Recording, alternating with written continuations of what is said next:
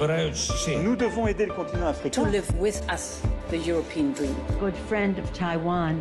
Europe 1, bonjour. La revue de presse internationale nous emmène d'abord en Algérie ce matin. Bonjour Nour Chahine. Bonjour. De quoi parle la presse algérienne? De la cherté de la vie en ce mois de Ramadan particulièrement du prix d'un aliment de base de la cuisine algérienne qui a vu son prix flamber. L'oignon intouchable titre l'expression à plus de 300 dinars le kilo, près de 2 euros. Le prix de l'oignon est au cœur d'une polémique selon le jour d'Algérie, à tel point que les pouvoirs publics ont dû intervenir.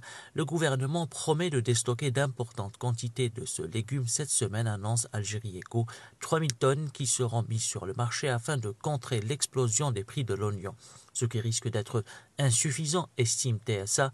Selon ce média, la rareté de l'oignon est due au changement climatique qui frappe de plein fouet les agriculteurs. Le nord de l'Algérie a connu quatre ans de dure sécheresse, ce qui a eu un impact direct sur les cultures de l'oignon, très gourmandes en eau. Nous sommes maintenant en Thaïlande avec vous, Carole Izou. Les gros titres des journaux thaïlandais.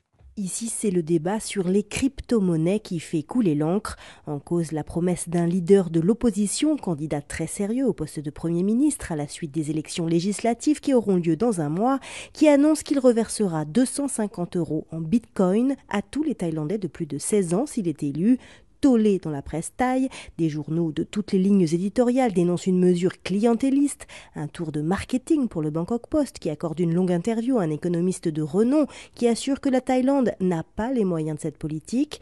Sans pour autant défendre la mesure, Thairat, un quotidien au lectorat plus jeune, détaille les explications du parti qui assure vouloir donner un coup de pouce à l'économie digitale.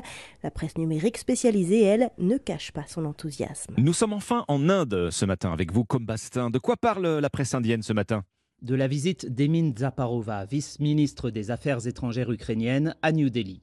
Une première, explique The Telegraph, avec l'objectif de convaincre le Premier ministre Narendra Modi d'apporter un soutien plus franc à l'Ukraine. Depuis le début de la guerre, l'Inde refuse de condamner la Russie devant l'ONU. En cause, décrypte Hindustan Time, une alliance militaire ancienne entre les deux puissances. Alors Zaparova caresse l'Inde dans le sens du poil, louant son rôle de leader du Sud et sa spiritualité. Mais c'est pour mieux asséner ses arguments rapportés par NDTV. Si l'Inde est un modèle pour le monde, elle doit défendre l'opprimé et l'agresseur.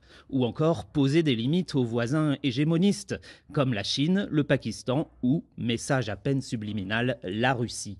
L'Ukraine a même invité Modi à Kiev. Le Premier ministre indien n'a pas encore répondu. Merci Combasta, merci à nos correspondants. 6h54.